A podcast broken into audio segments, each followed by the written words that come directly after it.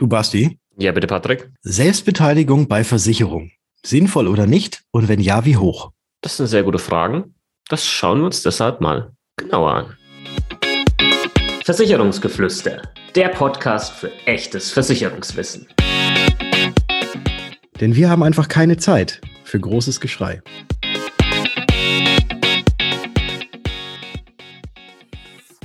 Hallo und herzlich willkommen zu einer neuen Episode des Versicherungsgeflüster Podcasts. Mein Name ist Patrick von Was ist Versicherung? Und heute ebenfalls wieder mit dabei der Basti von Versicherung mit Kopf. Grüß dich, Basti. Servus. Ah, sehr schön. Wieder mal reingehaucht. Heute soll Beteiligung. Ah, herrlich, herrlich. Soll ich das jetzt nur so machen? Die komplette ja, Folge über? Bitte, bitte. Wusst, äh, ja, Selbstbeteiligung heißt ja auch äh, Franchise. Also wenn man es auf Französisch ausspricht. Franchise, aber eigentlich Franchise. Ja, aber da könntest du es jetzt auch mal in Französisch reinhauchen, bitte. Franchise. Ah, ich weiß gar nicht. Ja, in einem Käse. Okay. Ja. Hm, der neue Franchise. Ja, wie sinnvoll ist das jetzt eigentlich? Ne? Eine Selbstbeteiligung gibt es bei verschiedensten Versicherungen, von der privaten Haftpflichtversicherung über die PKV, also die private Krankenversicherung, hin zu zig äh, äh, anderen Versicherungen. Darüber wollen wir jetzt mal sprechen, relativ allgemein, werden ein paar Beispiele euch hier noch nennen und äh, am Ende dann auch so ein kleines Fazit ziehen zum Thema Selbstbeteiligung. Ja, da fangen wir jetzt mal an. Ich glaube, aber die bekannteste Selbstbeteiligung ist tatsächlich die in der Kfz-Versicherung, also in der Teilkasko oder auch in der Vollkasko-Versicherung. Da wird sich vermutlich jeder drin haben. Und so eine Selbstbeteiligung, wie sie eben dort ist, nennt sich tatsächlich, also deswegen hatte ich es auch gerade gesagt mit dieser Franchise, äh, heißt tatsächlich offiziell Abzugsfranchise. Lass uns aber trotzdem lieber bei dem Begriff Selbstbeteiligung bleiben. Das ist, glaube ich, irgendwie ein bisschen, Danke. bisschen einleuchtender. Und da gibt es eigentlich zweierlei Möglichkeiten. Ähm, das Übliche, was man jetzt von der Kfz-Versicherung zum Beispiel kennt, nehmen wir einfach mal Teilkasko. Äh, Teilkasko-Schaden hast du und du hast eine Selbstbeteiligung von 150 Euro. Und jetzt ist es so, dass du irgendwie gegen ein Wild fährst und dann hast du einen Wildschaden. Das ist eine typische Teilkasko-Geschichte.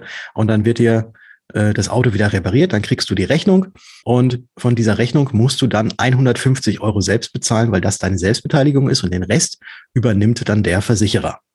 Das ist diese ganz normale absolute Abzugsfranchise oder die normale Selbstbeteiligung.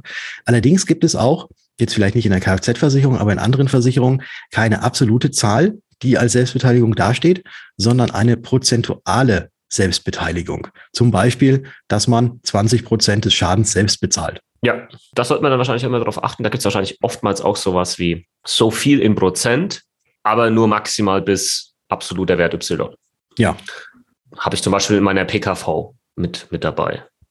So eine Geschichte. Das ist, glaube ich, auch üblicherweise ist das eher so in diesen ähm, privaten Krankenversicherungen oder auch in Zusatzversicherungen. Ähm, zum Beispiel auch, wenn man jetzt eine Zahnzusatzversicherung hat, die 80 Prozent übernimmt, ist ja auch nichts anderes als eine Selbstbeteiligung von 20 Prozent. Richtig. Ja, genau. Also deswegen ähm, gibt es das eben mit in absoluten Zahlen oder eben in prozentualen Zahlen, dann meistens allerdings irgendwann vielleicht sogar mal gedeckelt. Es gibt noch etwas weiteres und das kann man, glaube ich, relativ schnell wieder vergessen, wenn man nur privat unterwegs ist. Das nennt sich äh, Integralfranchise.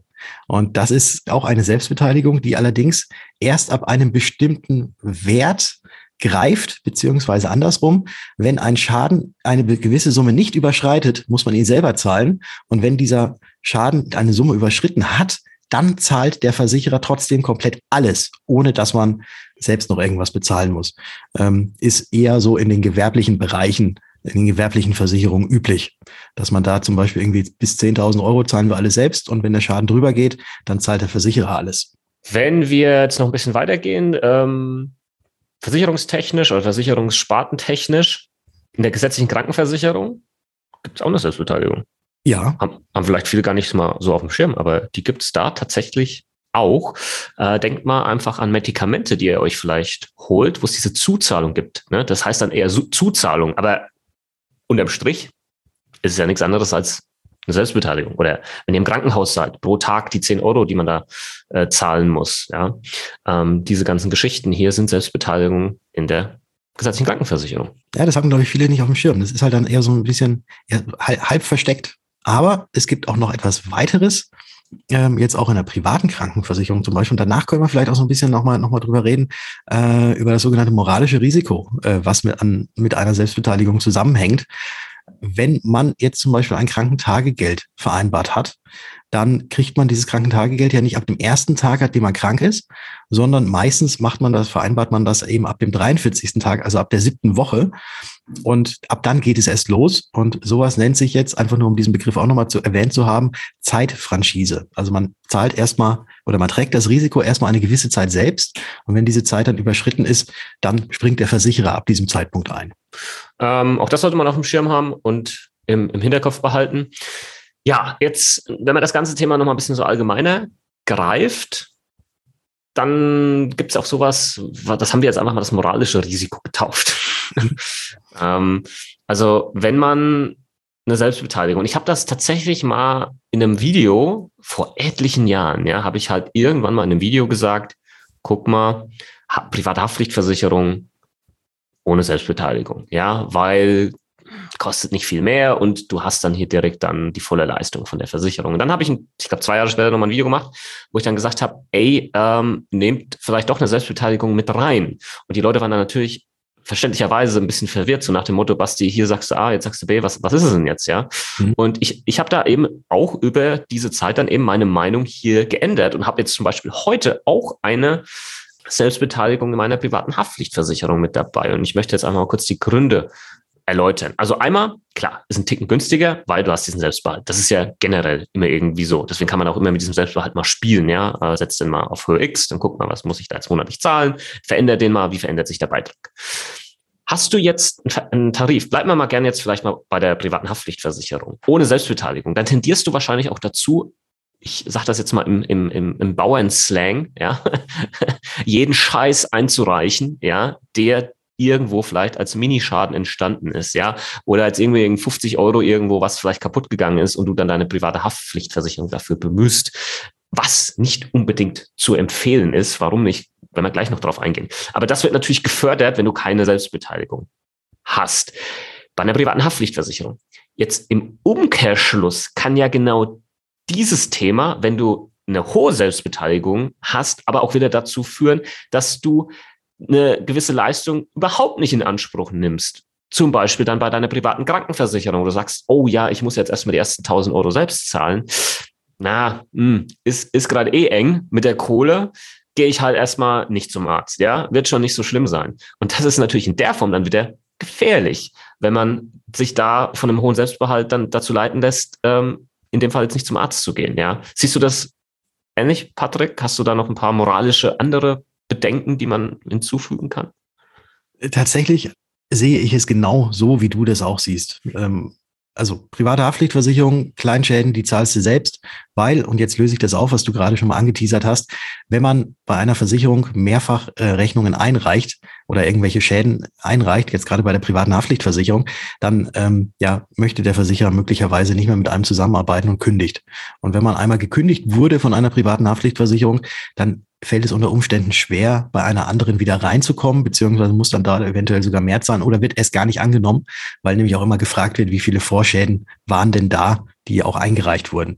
Deswegen geht es ja bei Versicherung oder andersrum, bei Versicherung geht es ja grundsätzlich darum, wenn dir irgendwas existenzbedrohendes passiert, dass du dann vernünftig abgesichert bist. Und ich glaube, 50 Euro sind nicht existenzbedrohend. Und das kann man selbst, ähm, kann man eigentlich selbst zahlen. Und wenn man dann noch eine Selbstbeteiligung eh vereinbart hat in Höhe von, sagen wir mal, 150 Euro, dann äh, würde der Versicherer das eh nicht übernehmen und man spart ein bisschen Beitrag und meistens ist es so, dass sich das Ganze tatsächlich nach ein paar Jahren auch amortisiert hat, so dass man quasi einen Schaden frei hätte im Vergleich dazu, wenn man direkt den höheren Beitrag bezahlt hat, so in dieser äh, in dieser Denk Denkweise. Ähm, also man spart sich über die paar Jahre die 150 Euro definitiv, so dass wenn man dann einen Schaden hat, dass man dann die 150 Euro auch mal selbst bezahlen kann. Ähm, also von dem her halte ich das für absolut sinnvoll, auch bei einer privaten Haftpflichtversicherung, Hausratversicherung, vielleicht sogar Wohngebäudeversicherung so eine Selbstbeteiligung mit reinzunehmen. Und private Krankenversicherung, genau, das ist die Thematik. Eine hohe Selbstbeteiligung hindert vielleicht den einen oder anderen, dass er doch, wenn es eigentlich sein müsste, zum Arzt geht, weil er genau weiß, oh ja, jetzt muss ich die ersten 1000 Euro, die du gerade angesprochen hattest, so erstmal selber bezahlen und ah, nee, ach, das wird schon nicht so schlimm sein. Und das ist natürlich jetzt dann dieses Problem. Und äh, da muss man ja, ich weiß nicht, was, was macht man da? Was macht man an so einer Position? Also ich, ich, ich, sag, ich sag's dir ganz offen und ehrlich, von mir selbst. Ich hatte nämlich, ich hatte nämlich genau dieses Thema. Und mhm. ich bin halt genau dieser Typ Mensch. Äh, und Männer sind, glaube ich, nochmal verstärkt eher solche Typ Menschen als Frauen, die dann sagen, ach, ist schon nicht so schlimm und mache ich nächstes Jahr oder ja, ich bin noch jung genug, das wird schon alles in Ordnung sein, ich brauche so ein Check-up nicht. Ähm, so sind wir halt drauf, ja. Und ich, ich natürlich bin da keine Ausnahme und ähm, habe eben auch meinen Selbstbehalt, der war ein bisschen über 1000 Euro, habe ich jetzt und jetzt kann man natürlich darüber diskutieren, kann sagen, Basti, bist, bist komplett bekloppt oder sonst was, äh, aus jetzt vielleicht monetär rational anderen Gründen. Aber ich habe den genau aus diesem Grund jetzt rausgenommen. Ich habe den rausgenommen, bezahle jetzt natürlich mehr, aber weil, habe das deswegen gemacht, damit ich einfach diese mentale Blockade nicht mehr habe, irgendwo im Hinterkopf diese Stimme zu haben, die sagt, nee, ja, guck mal, du musst jetzt hier erst mal einen gewissen Teil selbst bezahlen, wenn du zum Arzt gehst. Hm. Und ich weiß aber, dass ich so funktioniere. Und das will ich jetzt nicht. Ne? Ich bin jetzt Mitte 30 und ja, jetzt will ich jedoch jedes Jahr eben gewisse Untersuchungen machen lassen, ähm, um zu gucken, ob alles äh, passt. Ja, und ich weiß, dass ich das in der Form wahrscheinlich oder in dem Umfang nicht machen werde, wenn ich mir diesen Selbstbehalter ähm, jedes Mal vorher nochmal ähm, durchdenke. Sag mal es mal so. Also das mhm. ist einfach aber für mich persönlich, ja, weil ich weiß, sehr demütig gesprochen, welche Macken ich habe und wie ich die ausbügeln kann bei so einem wichtigen Thema wie Gesundheit, ja. Mhm. Und deswegen habe ich das so gemacht, ja. Und jetzt kann man da natürlich hin und her rechnen und sagen, ah, Basti, das war doch nicht so clever und dann sparst du hier noch hier und da. Ja, es ist, alles, ist mir alles bewusst. Aber das war eben nicht der Hauptgrund, warum ich es dann gemacht habe, sondern das war diese, diese Geschichte, hey, du gehst zum Arzt, wenn's, wenn du zum Arzt gehen sollst, ja. Und nicht, nicht, weil da irgendwo eine Selbstbeteiligung ist, die du, die du vertragen musst. Also können wir jetzt unterm Strich, können wir, können wir jetzt eigentlich festhalten, Selbstbeteiligung sinnvoll, so lautet ja der Titel mit dem Fragezeichen dahinter. Es kommt drauf an. So kann man, glaube ich, das Resümee ziehen, oder? Es kommt drauf an. Genau, aber das ist ja schon mal hilfreich. Es kommt eben darauf an, in den Bereichen wie jetzt zum Beispiel Krankenversicherung, private Krankenversicherung, wie du selbst tickst. Und dann kommt es bei den Bereichen wie Kfz-Versicherung, private Haftpflichtversicherung, die ganzen Sachversicherungen halt einfach darauf an, ja, was äh, tut sich am Beitrag, wenn du die Selbstbeteiligung äh, nach oben schraubst. Also da bin ich dann doch eher der, der Fan davon zu sagen, eine höhere Selbstbeteiligung oder eine überhaupt mit reinzunehmen. Auch bei sowas bei Rechtsschutz. Also es ist ja nicht so, dass du jedes Jahr irgendwie fünf Rechtsschutzfälle hast, ja. Hm. Und das, was du dann an Beitrag weniger zahlst, weil du eben eine Selbstbeteiligung mit drin hast, wird sich, du hast es vorhin ja schon gesagt, über die Jahre dann möglicherweise amortisieren, ähm, so dass sich das dann auch finanziell gerechnet hat, was du dir eingespart hast, äh, weil du die Selbstbeteiligung mit drin hast. Und wenn dann der nächste Fall kommt und die 150 Euro Selbstbeteiligung hast, dann hast du das vielleicht schon an Beitrag einfach die letzten Jahre locker rausgespart. Je, je höher die Selbstbeteiligung, desto günstiger der Beitrag. Aber das ist ja, glaube ich, klar. Das hat man ja auch gerade schon so, so angedeutet. Ich wollte es nur noch mal ganz kurz noch mal sagen. Genau. Ja. Und vielleicht noch ein allerletzter Punkt, der mir gerade einfällt, der auch in dieses moralische ähm, Risiko reinfällt. Ähm, es gibt ja auch Versicherungsbetrüger da draußen, ja. Mhm. Und ähm, wenn wir jetzt auch wieder vom, vom versicherten Kollektiv sprechen, dann wird es tendenziell wahrscheinlich doch schon so sein, dass Tarife, die keine Selbstbeteiligung mit dabei haben, bleiben wir jetzt mal bei der privaten Haftpflichtversicherung, doch eher ähm, ausgenutzt werden? Ausgenutzt werden können oder die Wahrscheinlichkeit da höher ist, weil natürlich diese Gauner ähm, dann schon hergehen und sagen, ja, dann nehmen wir natürlich Tarife her, die äh, keine Selbstbeteiligung haben, weil da können wir mehr rausholen. Hm. Ja, und das kann natürlich dann auch wieder auf das Versichertenkollektiv umschlagen in Form von höheren Beiträgen, ja, ähm, weil mehr Leistungen äh, gezahlt werden müssen, Leistungen, die nicht gerechtfertigt sind, aber Versicherungsbetrug kriegt man ja auch nicht immer raus, ja, das, das ist ja das Problem. Äh, aber nichtsdestotrotz hat es Auswirkungen auf, auf Beiträge möglicherweise. Genau, das war einfach nur noch so ein Gedanke, der mir da noch kam. Sehr gut. Und damit sind wir am Ende und machen wir am Ende immer in unseren Folgen natürlich gerne nochmal den Aufruf, dass ihr uns eine Bewertung hinterlassen könnt, dass ihr gerne mal auch auf unsere Webseite geht, versicherungsgeflüster-podcast.de und uns dort auch mal über das Kontaktformular gerne mal schreibt, wie euch unsere Folgen gefallen, was wir vielleicht ändern können und vielleicht auch Themenvorschläge, weil wir möchten ja in diesem Jahr euch ein bisschen mehr mit einbeziehen in unseren Podcast und da würden wir uns dann sehr drüber freuen. Ihr könnt das Ganze natürlich auch gerne über Instagram machen. Da findet ihr den Basti unter Versicherung mit Kopf. Und meine Wenigkeit findet ihr auf Instagram unter Was ist Versicherung? Und dann freuen wir uns über eure Nachrichten. Vielen Dank schon mal dafür. Jawohl. Und ansonsten habe ich gesagt, wir hören uns. In der nächsten Folge. Ciao. Ciao.